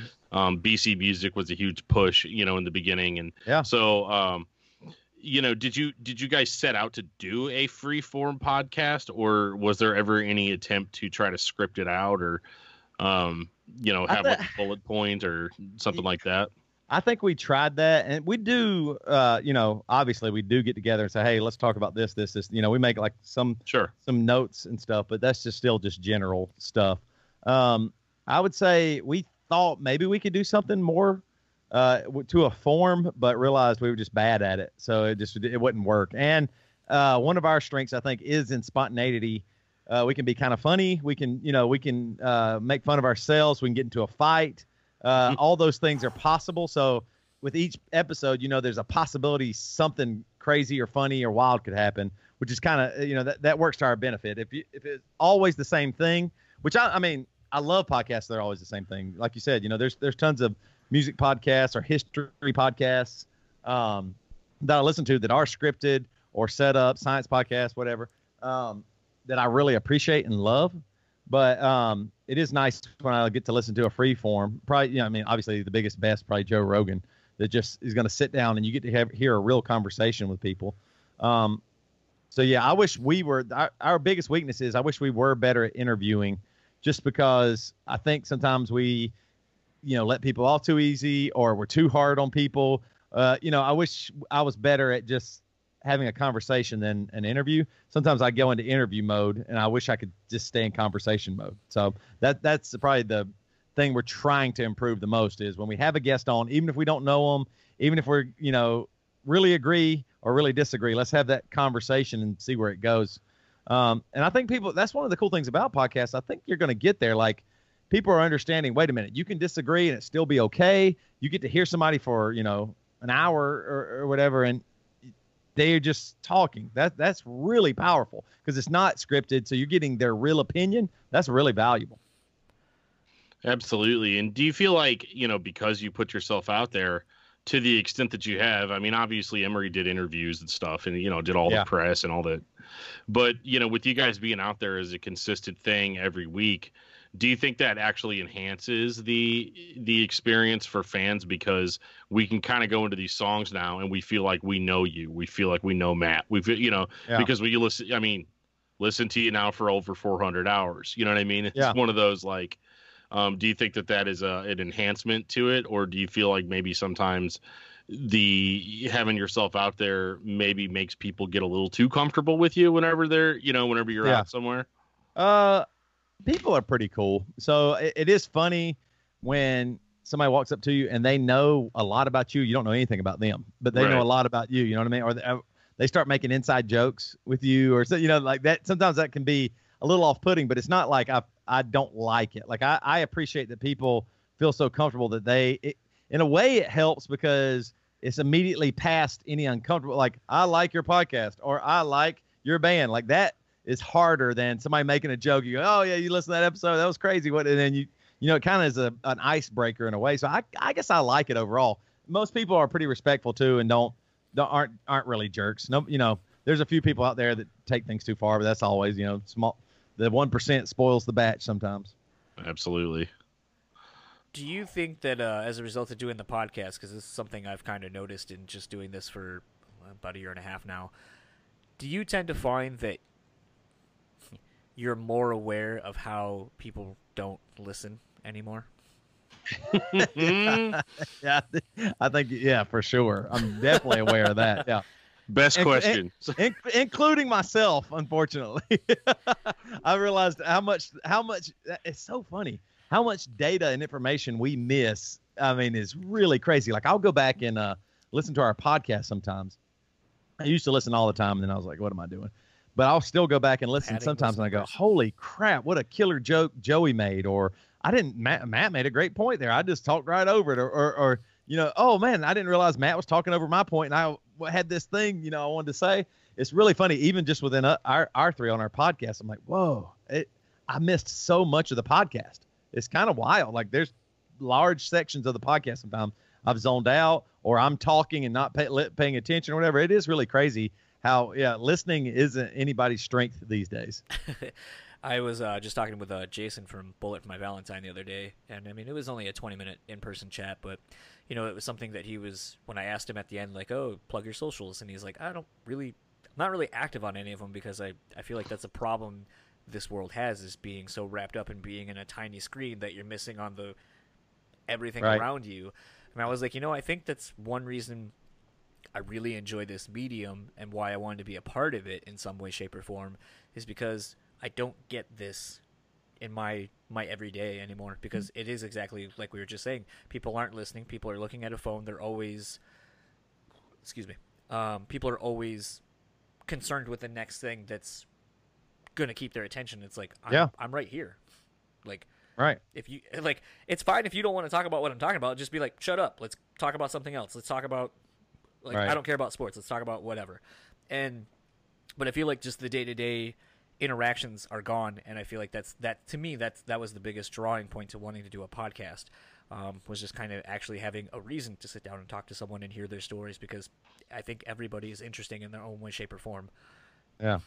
Yeah, I totally agree. It it, it has because of social media, because the unbelievable thing, our phones, uh, it has changed the way we view relationships, I think. I, I do wonder what this like my kids, what what what will their relationships be like? And maybe it'll be it'll be good. You know, I I'm not even going to say it's going to be bad, but um, it's interesting because we can be way more voyeuristic now, and we can pop into people's lives for a moment, say something, and then pop out and have no real, uh, you know, uh, it, it- nothing can really bad happen to you. you know, no, no, nothing can really uh, stick, I guess, to you. Um, you can just pop in, say this thing. Oh, you're having a baby, yay! You know, and, and you might hate that person, or you don't care about their baby, or you know, whatever it might be. But you can just hop in, or you can hop in, say something really mean, and just go, you know, walk away. There's just, you know, nothing sticks to you anymore, and so it makes it harder because in front of somebody, if you say something, you know, you have to handle it right then. You have to talk about it. You have to figure it out. You have to either forgive each other or fight or whatever. You know, all kinds of things uh, that this actually you're needed to help you grow as a human. But when you just are on on that virtual world, it's so much easier just to hop in and out of everybody's life and not really be a part of anybody's life, really. So, kind of the last few questions, so that way we don't we're not taking up too much of your time tonight. Yeah. Um, kind of piggybacking off of that, as you were just saying that, that kind of made me pop this question in my head, and I don't I don't know if you've ever talked about this on Bad Christian. I, I can't recall it, but do you feel like because of the social media world we live in, how do you feel like that's affected people's perceptions of their faith? If it, does that make sense? I don't know if I Yeah, yeah, asked that yeah, correct, like in a good way. Uh, I, I, everybody now gets a voice, and everybody shouldn't have a voice. I know that sounds mean and terrible, but uh, and I'm a proponent of everybody having a podcast. I think everybody should have one and talk. I'm I'm saying uh, when I say everybody has a voice, it just means like at any moment you can hear somebody say something, and like we were just talking about, I don't. It it might not. e- even mean anything. Like they might just be saying it to be mean or to just fake be nice or whatever it might be. And so I think the same way is people are saying things just off the cuff. Like I don't. I think a lot of the comments about our new album artwork are just somebody that saw it and immediately said something, just vomited it out. And I don't know if they're even really meaning that. Like they might have just, you know, who knows if they had a bad day or they just, you know, something bad, or maybe the guy looked at porn last night and he's feeling really mad, so he's going to take it out on Emery or something like that. and so it, it- the way I wonder if that's how they interact with with God too, though. You know, like they just are they're interacting with God like, uh, oh, this is what everybody is, so this is what God is now. Like, oh, this, you know, uh, a thousand people liked this, uh, you know, football player that stood for the flag during the football game. That must be what God is, or you know, like it, it's it's strange. So I I'm worried that it's getting diluted, maybe, and that you don't you're just taking a a weird group of people's momentary reaction as if that is real relationship. So that that's the danger there. Like uh, any relationship, as you guys know, is gonna you know sometimes be a tug of war. It's gonna be a give and a take, and um, you don't have to ha- do that with virtual reality. I don't know. It's gonna get really strange in the future with like AI and stuff. Like I don't know what's gonna happen with all of us because if, if everything is just like all your emotional needs, your selfish needs and wants, maybe even your selfish wants and desires are met, I don't even know what it'll be like to go back to a, a organic human relationship. I don't know what that'll be like. You know what I mean? Like when you can come home and have a robot wife or robot husband, and they uh, love the same music you do, love the same TV shows you do, know the the exact joke to make you laugh, know what you love in bed. Uh, you pop in a chip and they can play any drum to any song you want to play guitar to. You know what I mean? Like like the, the, the perfect podcast co-host or whatever. You know, once there's once there's that AI, one, one of y'all's gone. One of y'all's gonna be fired from this podcast as soon as AI gets there. You know what I mean? It's really crazy. So Right. I, I don't know. It, it's going to be interesting seeing what I, I've been kind of just calling it like organic relationships are going to look like in the future. But like, I guess maybe that's even human relationships. Uh, what those will look like and how they will be, the, the value they'll have. Like, what is the value of that? Because you're going to have a lot of people that's like, man, I'm, I'm working my ass off. I'm doing all this stuff. And then I got to come home and deal with this shit. Uh, nah, I, I'll just, I'll just stick with this, you know, uh, program or you know like like the movie uh, her or whatever like I, that, that's not that far off No. you, you'll be okay you know what i mean but I feel like I Ex get Machina is not far behind it though either. oh just not not far at all because it, i mean all the stuff we give we're giving people computers so much data about ourselves uh i think it was rogan talking about it or who was somebody was talking about it on, on rogan a doctor about how much information actually facebook has about how we act as people mm -hmm. and what we actually care about what we don't really care about even though we think we do all the information is being gathered and so it's going to be a, a very easy i mean i know there's a technologically it'll be difficult but it'll be very easy to get you. That's- a computer will be able to get you and understand you. I mean you're, you're already seeing it with alexa or you, you know uh, marketing. It knows what you want. You go okay it's not there yet but it will be. That's why that 23andMe shit really freaks me out. what Like- the the, Like the dna stuff Yeah, because I mean, it's like Yeah. like someone was talking about. They're like, "Oh, I did this thing." I was like, "Cool." So you could be framed for a murder. And they're like, "What?" Right. And I go, "You just took a cotton swab, put it in your mouth, right? Send it somewhere." And I go, "How do you know someone's not like cool?" And now you're Right. smearing that Yeah, all you're over you're in a database now, man. Like you're yeah. 100%. your dna is in a database yeah, Well, I think that's the thing about Facebook and a lot of the social media stuff is everybody's like, "Well, I think it's great. You guys are complaining about a free service, a free service, but we do pay for it with our information." Oh, well, we just don't know yet how we're paying for it. Right, and I don't Oh, want to. I don't want to get metaphysical and say we pay for it with our souls or whatever. But like, you know, Right. but I mean, it, to a in certain a way and yeah, you know, the fact that they know what I like. I mean, seriously, like me and John will be having conversations, you know, about stuff on Messenger. Yeah. Oh shit! I hope they don't look at those. Well, oh, those some of those are hilarious. Uh, but uh, no, but like you know, we'll be having a conversation about like, hey man, are you drinking you know Night Owl beer or where you drinking yeah whatever?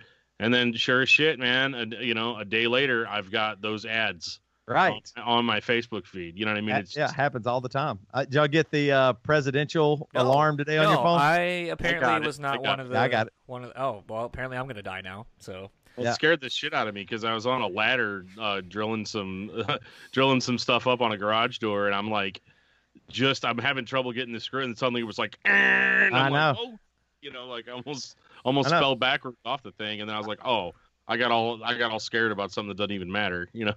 I know. I mean, I, when I, is thanks Trump going to be the new thing we all say? Right. Thanks Trump. it was funny. I, I was talking to Matt on the phone. It came through. It came through on his phone too, and it stopped all sound on my phone for like ten seconds. oh, wow. So we couldn't we couldn't even hear each other. And I was like, man, that's really crazy. There's probably a decent chance that today somebody was on the phone with somebody dying, Oh, talking shit. to him, and oh. Trump Oh. interrupted. and the last, the la- they didn't get to say the last words they wanted to say, or you know what I mean, or, or like somebody might have died hearing that alarm today, just as a Right. test or whatever. I, I mean, and that means it just goes through no matter what. And a lot of people are saying I didn't even check, but a lot of people are saying you can't opt out if you're in. No. Like you can't even Yeah, opt out. no. Golly, what a crazy time we live in. I wouldn't want to live in any other time uh, in history. I love it that I got to grow up and see the 80s, the 90s, and now is so wild. I love it. But um, it is it is a crazy time with information, with privacy, what that all looks like, and then and then you're right. Like and then the opposite side of that is you you're getting so much more too. Like with podcasts, then you know the technology of podcasting is amazing. Anybody on earth can talk to anybody, and you can hear some real shit. That's pretty cool. So uh, pre-orders for uh, Eve uh, go live on Friday, uh, the fifth, as of when we're Yep. doing this. Uh, what are some of the bundles that you guys are going to offer? Do you do you have that all figured out yet? Reva does. I don't know if I know. Um, to be honest, you can just go to like emerymusic.com or I wonder if it, I don't think it'd be eve.com. Yeah, go to adamandeve.com to find out. more. Promo code. Bad Christian. we'll send you. We'll send you a gift too explicit to even talk about.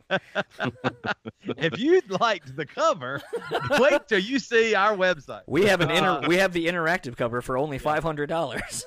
Oh my god. I think the uh, the website's VR. actually called uh, LP7 or Emery LP7, something like that. But you can go and find out about it and uh, get everything um, there. Uh, yeah, just, or when it comes out, just stream it as much as you can on Spotify. That definitely helps us. And then, iTunes, uh, Spotify, all that. where can people find you and or the band? Yeah, uh, best place probably Facebook or our Instagram.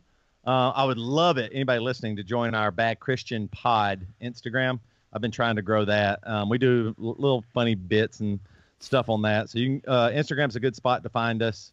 Um, yeah, it's Bad Christian Pod, or you can go to Emery Official Instagram or find us on Facebook.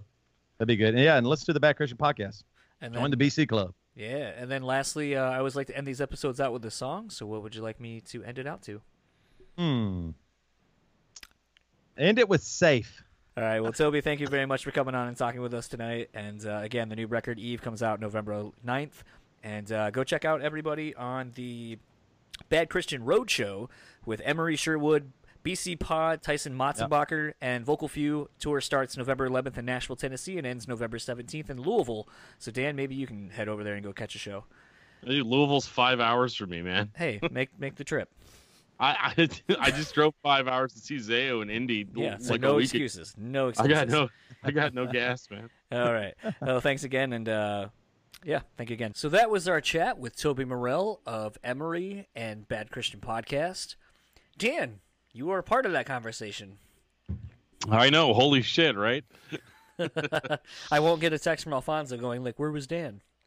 Yeah, Dan just he's just he's just not attached. He's a he's a part-time podcaster. That's his problem. But no, um man, that was a good chat. Like good and long. Those are my favorite types of chats. And um, you know, I mean, you know, it's kind of like you get three podcasters in the room. It's bound to happen. It's it's bound to take that long. Yeah, I. uh It was funny because like when we leading up to the the chat, you know, I know you and I had been messaging each other with like questions we had and so on and so forth, and like I was kind of nervous, you know, to have Toby on, not because I think I thought it was going to be bad, but just more so that. I, It'd almost be like if we had Joe Rogan on the podcast to me. Like I think, you know, like you said in the conversation, Bad Christian is at the level where you know, a lot of people who are into music and interviews, uh, I think, and you know, and maybe are into religion side of things as well. I don't think it's out of the realm of, of plausibility to say that you know a lot of us hold Bad Christian in a high regard for what they do. And so to me, even when I was listening back to this chat after we did it to like edit the episode, I was like, I feel like I'm listening to a Bad Christian podcast, but it it's not a Bad Christian podcast. It's it's it's our podcast, and to me, Right. that was very surreal. Um, Well, yeah, I mean, just like you know, you've listened to 400 hours of this dude's voice, and now he's talking to us and answering our questions, and uh, it's different. It's a different experience, you know.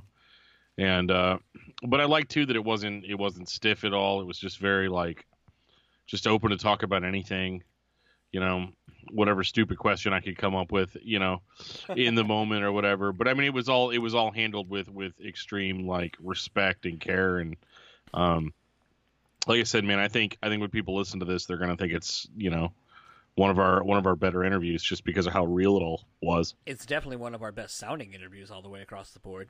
Um, I mean, I guess that's the perks of having somebody who has really good equipment to. Uh, Yeah, like I said, three podcasters basically. You know, yeah, we've all done this before.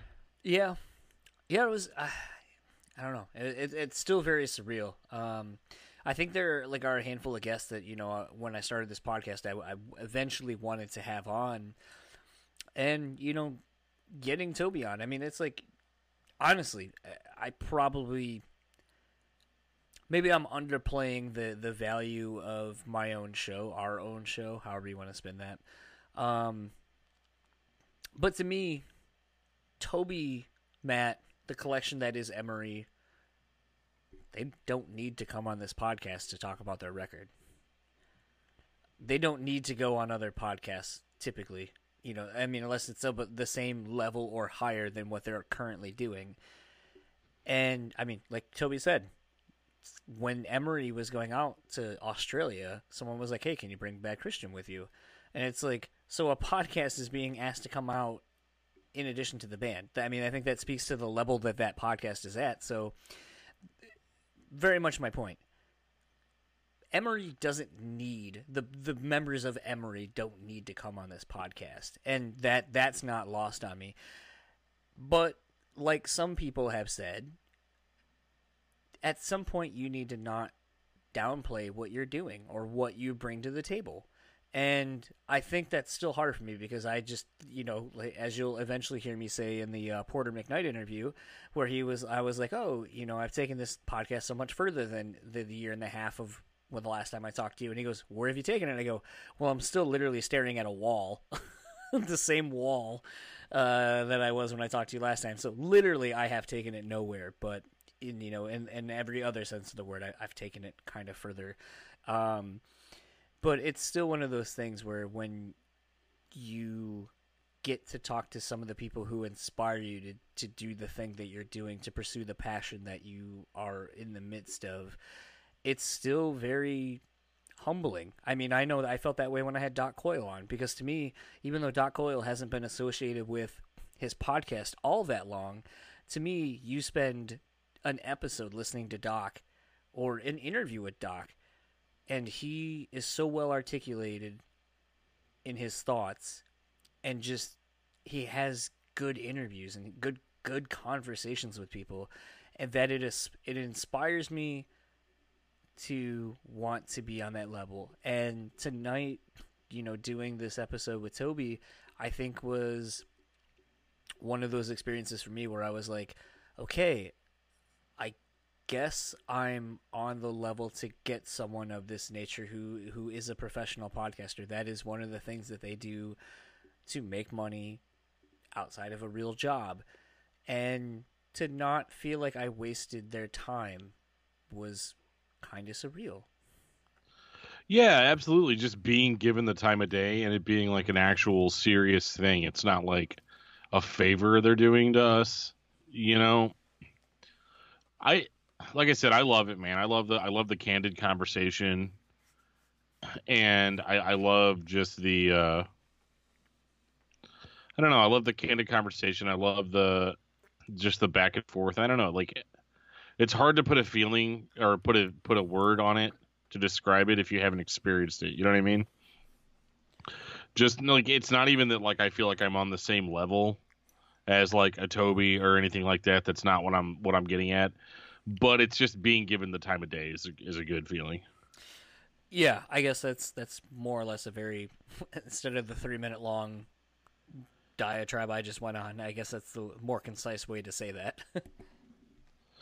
Yeah, yeah. I mean, it's just again, just being given the time of day, being treated, you know, like with respect, and and like I said, every every question that we asked, even if it was dumb, was just handled with the utmost care and and and actual thought. Like you know, there was a little bit of. Let me think about that for a second, or you know.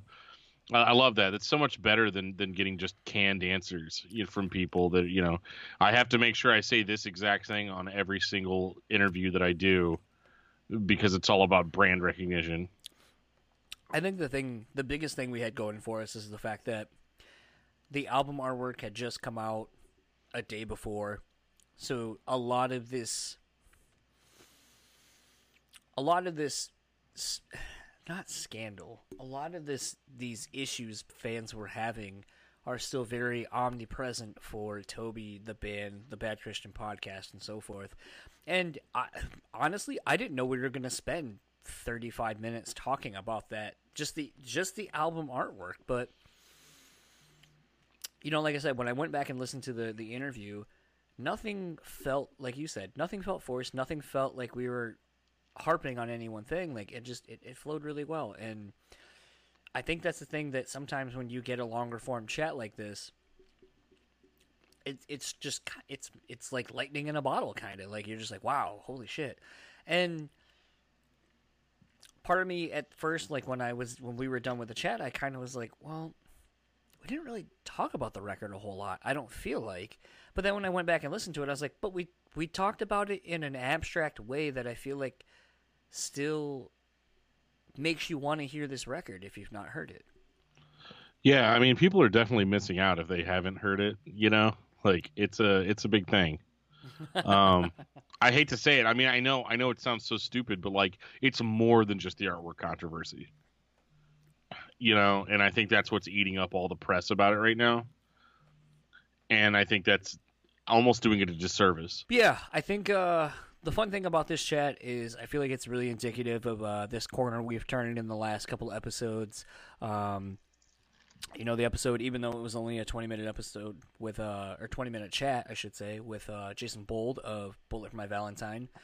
Uh, looks like we're to be talking to JS from Pitchshifter, um, which very unexpected. Um, you know, I like I've been saying, I have the interview with Porter McKnight from Atreyu already in the can, and I gotta. I'm still working on the audio issues from my chat with Vincent from the Acacia Strain. Um, unfortunately, I just don't think there's really any way of salvaging the interview having a bunch of band background noise, um, which sucks. But I- think at this point, like I said, you know, if you've heard the Phil that remains, Phil that remains, if you've heard the Phil from All That Remains, that's his old uh, Twitter handle, I believe, um, or it still is. Um, but if you've heard, you know, the episode I did with Phil from All That Remains, if you heard the episode I did with Blothar from Gwar, you know, you, I think at this point you just kind of understand background noise is just going to happen. But it's it's still, contrary to what it may seem like, it, it does actually bother me uh, when you can hear it.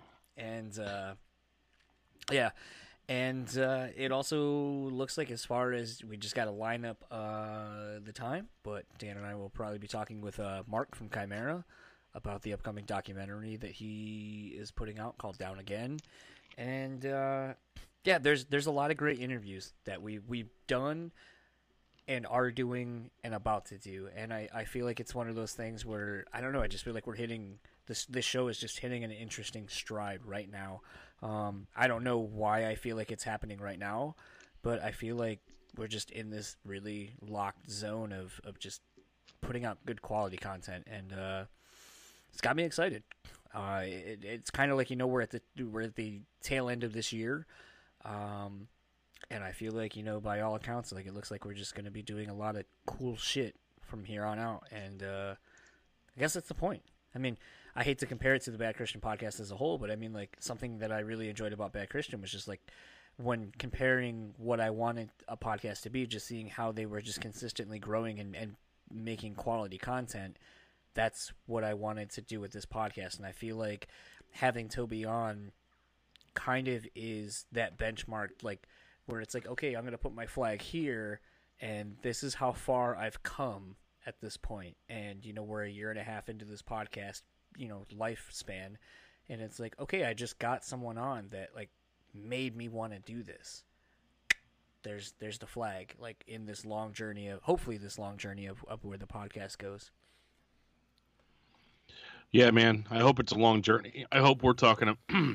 I hope it's a long journey, and you know, I hope that we're going to be talking about our 400th episode. You know, um, at some point, you know, and it just be a, a really natural thing, you know, and just uh, hopefully people really, um, hopefully people are going to latch onto it and the stuff that we're bringing, you know, hopefully uh, people find it interesting and enjoy listening to us talk about it you know, on top of that, not just participating in the conversations, but having conversations on top of it. And if you would like to keep up with everything going on with Emery and their rollout for their new record Eve, which comes out November 9th, uh, just head over to emerymusic.com. Uh, you can find the pre-orders that are going to be going up or have gone up at this point. Uh, when we put this out, the pre-orders should will have gone up uh, a couple of days before. Um, but if you would like to keep up with Emery, you can go ahead and do such at facebook.com Emery. Instagram, as you heard Toby said, they want to build up their Instagram page. Go to Emery Official, and that's also the Twitter handle. If you would like to keep up with Toby himself, you can find him on Facebook. You should be able to find him if so inclined. Uh, and if you want to find him on Instagram, it's under the Unstoppable Badass, his other podcast that he has. And if you would like to follow him on Twitter, you can do such at Toby Toby Joy Joy. All one word, no spaces, uh, for you Ren and Stimpy 90s fans. And Dan, where can people follow you? You can follow me on Twitter at Discuss Metal Dan. You can uh, find me on Facebook under Daniel Terry, and uh, my other podcast, Discography Discussion, you can find at discussmetal.com. And if you would like to keep up with all things the podcast, you can follow us on Facebook, Instagram. Shit, I forgot to do all the other things. Hold on. And if you would like to keep up with our show sponsor, you can find The Bean Bastard over at thebeanbastard.com, The Bean Bastard on Facebook and Instagram. And if you would like to keep up with our show partners over at Moshpit Nation, you can do such at moshpitnation.com. Facebook is simply Moshpit Nation West, capital M-I. Twitter and Instagram are Moshpit Nation as always. And if you would like to keep up with all things the podcast, you can do such at Facebook, Instagram, and YouTube at John's Untitled Podcast. Tweet at us at John's Untitled Pod and email us at johnsontitlepod at gmail.com. We're going to end this episode as we always do with a song, and as you heard Toby say, he wanted us to play it out to Emery's newest single, Safe. So again, if you dig this song, go and grab their record. Comes out November 9th via Bad Christian Music or Emery Music, however you want to look at that. Um, and if you want to look at the album cover, feel free to do that. Leave a comment, whatever. Do such over at the Instagram page, though. Uh, help them grow that. And uh, once again, thanks to Toby Morrell for coming on. Honor, the privilege was all ours over here. So without further ado, here is Emery. and We will talk to you next time. You could always see yourself in me. A brand new way to live vicariously. I wanted to show you the world through my eyes. But you had to let me go, just let me go so I could live my life. We used to look at the stars, dream of the days we would find something more. Somewhere along the way, The smile left your face life set in. It changed everything. We used to look at the stars.